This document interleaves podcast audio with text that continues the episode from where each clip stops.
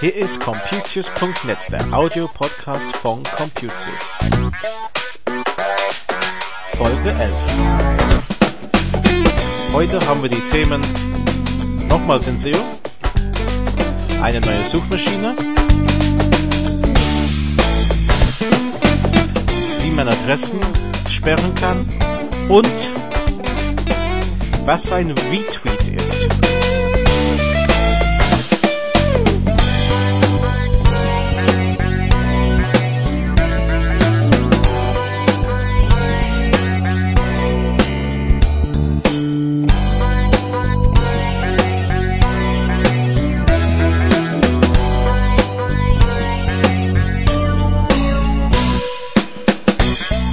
Hallo und herzlich willkommen zum Folge 11 von Computius.net, der Audio-Podcast von Computius. Sie werden vielleicht erinnern, vor ein paar Wochen, sowohl im Computius.net als auch im Computius TV, habe ich das Thema Senseo angesprochen. Und zwar, das ist natürlich mein Kaffeeautomat. Und da gab es von der Firma Philips, der Hersteller, eine Rückrufaktion. Und ich habe meinen Kaffeeautomat eingepackt, weggeschickt und habe dann relativ schnell danach eine neue Senseo Kaffeeautomat bekommen. Habe mich sehr gefreut, ähm, dass ich dann ein nagelneuen Gerät habe. Fand das eine super Leistung von Philips. Und das ist jetzt sieben Wochen her. Und dann bekam ich jetzt eine E-Mail. Wir freuen uns, Ihnen mitteilen zu können, dass wir Ihre Senseo Kaffeemaschine instand gesetzt und an Sie zurückgesandt haben. Ähm, ja, das ist nicht unbedingt das, was ich hören wollte. Ich bin da mir nicht so ganz sicher, ob diese Mail jetzt ähm, richtig war, dass ich meine alte Kaffeeautomat wiederbekomme. Ich kann ja auch nicht nachfragen, weil da steht ja unten, dies ist eine automatisierte E-Mail. Bitte antworten Sie nicht, da Ihre Antwort keine Adresse zugestellt wird. Toll. Ähm, ich kann also nicht fragen jetzt. Ich bin ein bisschen verwirrt. Also, liebe Firma Philips, ich bin zufrieden mit meinen neuen Ersatzgerät und möchte meine alte nicht unbedingt wieder haben. Vor allem möchte ich den ganzen Aufwand nicht, den neuen wieder einzupacken und wieder wegzuschicken. Also, Sie können mich ruhig den stehen lassen. Ähm, bisschen Kalkungsmittel irgendwann wäre nett. Ähm, aber ansonsten wäre es interessant zu wissen, ähm, wer sonst diese Mail bekommen hat. Und haben sie auf einmal zwei Maschinen da stehen. Naja, schauen wir mal. Ich habe andere merkwürdige Sachen entdeckt in den letzten Wochen. Ich habe ähm, gesehen bei unser Webserver in die sogenannte Referre-Datei. Das sind die Seiten, die auf uns zeigen. Also wenn jemand zu uns zum Besuch kommt auf der Homepage, vielleicht über Google, dann sehe ich entsprechend, kam über Google oder kam über eine andere Webseite. Und ich habe auf einmal da viele Einträge gesehen für eine Seite smart.apnoti .com, also A-P-N-O-T-I wird das geschrieben. Und habe erstmal da bisschen rumgesucht, was das sein könnte. Habe die Seite halt eben aufgerufen. Und es sieht aus wie so eine neue Art von Suchmaschine, der zählt immer runter und ja, am 3. August soll irgendwas Neues starten.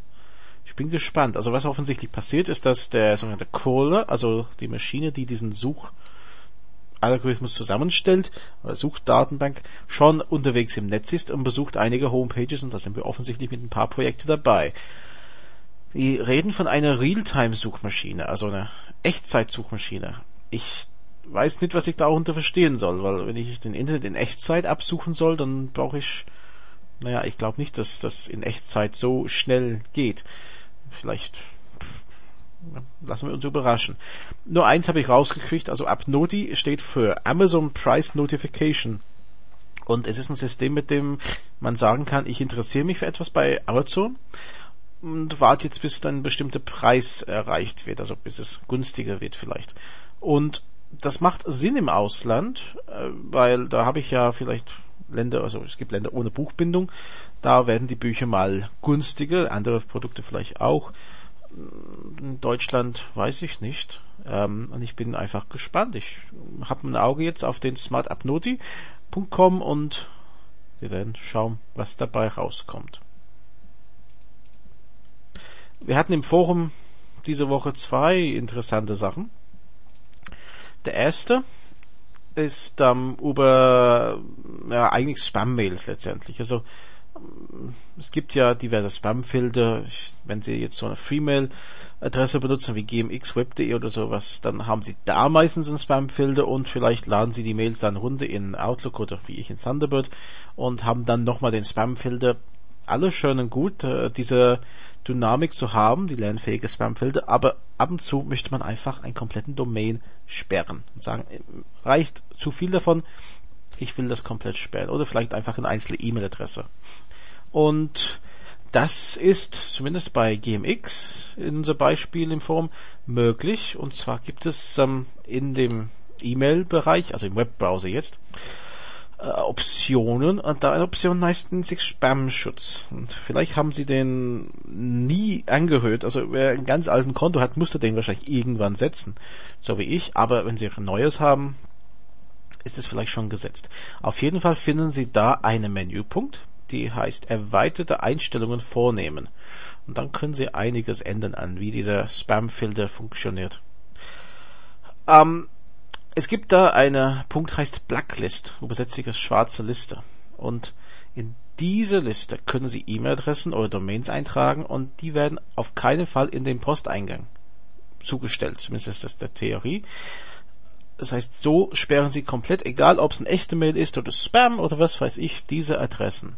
Es gibt umgekehrt übrigens auch eine Whitelist, also weiße Liste, und das sind die Mailadressen, die Sie immer haben wollen. Egal was von diesen Adressen kommt, die möchten Sie auf jeden Fall zugestellt bekommen. Also das kann, wenn Sie mit GMX arbeiten, auf jeden Fall eine Erleichterung sein, was das Spam angeht. Ich habe das auch gemerkt, dass es äh, immer wieder E-Mail-Adressen oder äh, Domains gibt, äh, wo ich komplett sperren will. Und äh, nicht erstmal in Spam-Verdacht, sondern komplett die überhaufen mich. Und das ist dann die Option, die ich benutze. Zweite Frage, die wir hatten, war zum Thema Retweeten. Was ist ein Retweet? Und das werden vielleicht die Nutzer von Twitter jetzt erkennen, den Begriff. Und wenn sie Twitter nicht so gut kennen, werden sie vielleicht gemerkt haben, dass an einigen Nachrichten so eine RT in Großbuchstaben davor steht. Und vielleicht sogar eine Klammeraffe danach.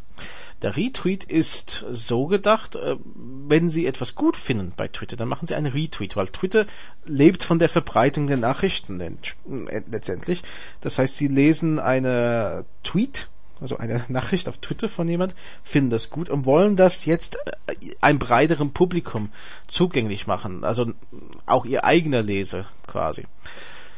Da gehen Sie in Twitter und setzen eine Nachricht ja, es gibt diverse Tools, um das zu machen, aber wenn Sie es manuell machen müssen, Sie kopieren die Nachricht, drucken auf Antwort, da kommt schon den Ad-Username und da setzen Sie davor einen großen RT, dann Leerzeichen, dann dieser Ad-Username und dann kopieren Sie den Original-Tweet wieder rein. Sie müssen es vielleicht kürzen, wenn es dann zu lang ist und so sieht derjenige, der das ursprünglich geschrieben hat, dass Sie seine Nachricht weiterverbreitet haben und Ihre Leser sehen, ach, was Sie interessant finden und natürlich von wem es kommt. Vielleicht wird daraus ein neuer Follower für jemand anderes. Das ähm, wird man dann sehen. Aber es ist wirklich so, dass dieser Retweeten ein guter Weg ist, Nachrichten zu verbreiten. Das ist ja der Sinn der Sache. Ähm, und ja, das ist nett und oft wird man auch bedankt, wenn man diesen, diesen Retweet macht und vielleicht in einem größeren Publikum ähm, erreicht, dann ja, freut sich jemand anders und, und schreibt ein kleines Danke-Tweet. Computius hat äh, übrigens auch ein eigenes Twitter-Konto. Da finden Sie uns tatsächlich unter dem Namen Computius. Da freuen wir uns natürlich auf Follower. Und vielleicht möchten Sie auch unser Podcast auch retweeten und Ihre Follower auf uns aufmerksam machen. Das war's für diese Woche. Denken Sie bitte, uns im Forum zu besuchen oder sich in den Newsletter einzutragen. Wir sind dann nächste Woche dann wieder da mit einem neuen Computers Podcast. Bis dann. Tschüss.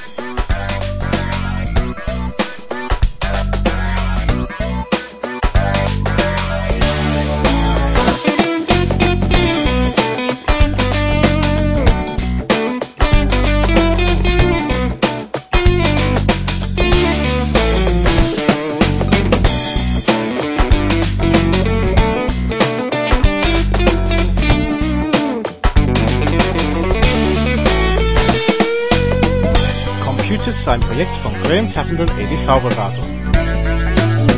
Verantwortlich für den Inhalt ist Graham Tappenden in 61440 Oberursel.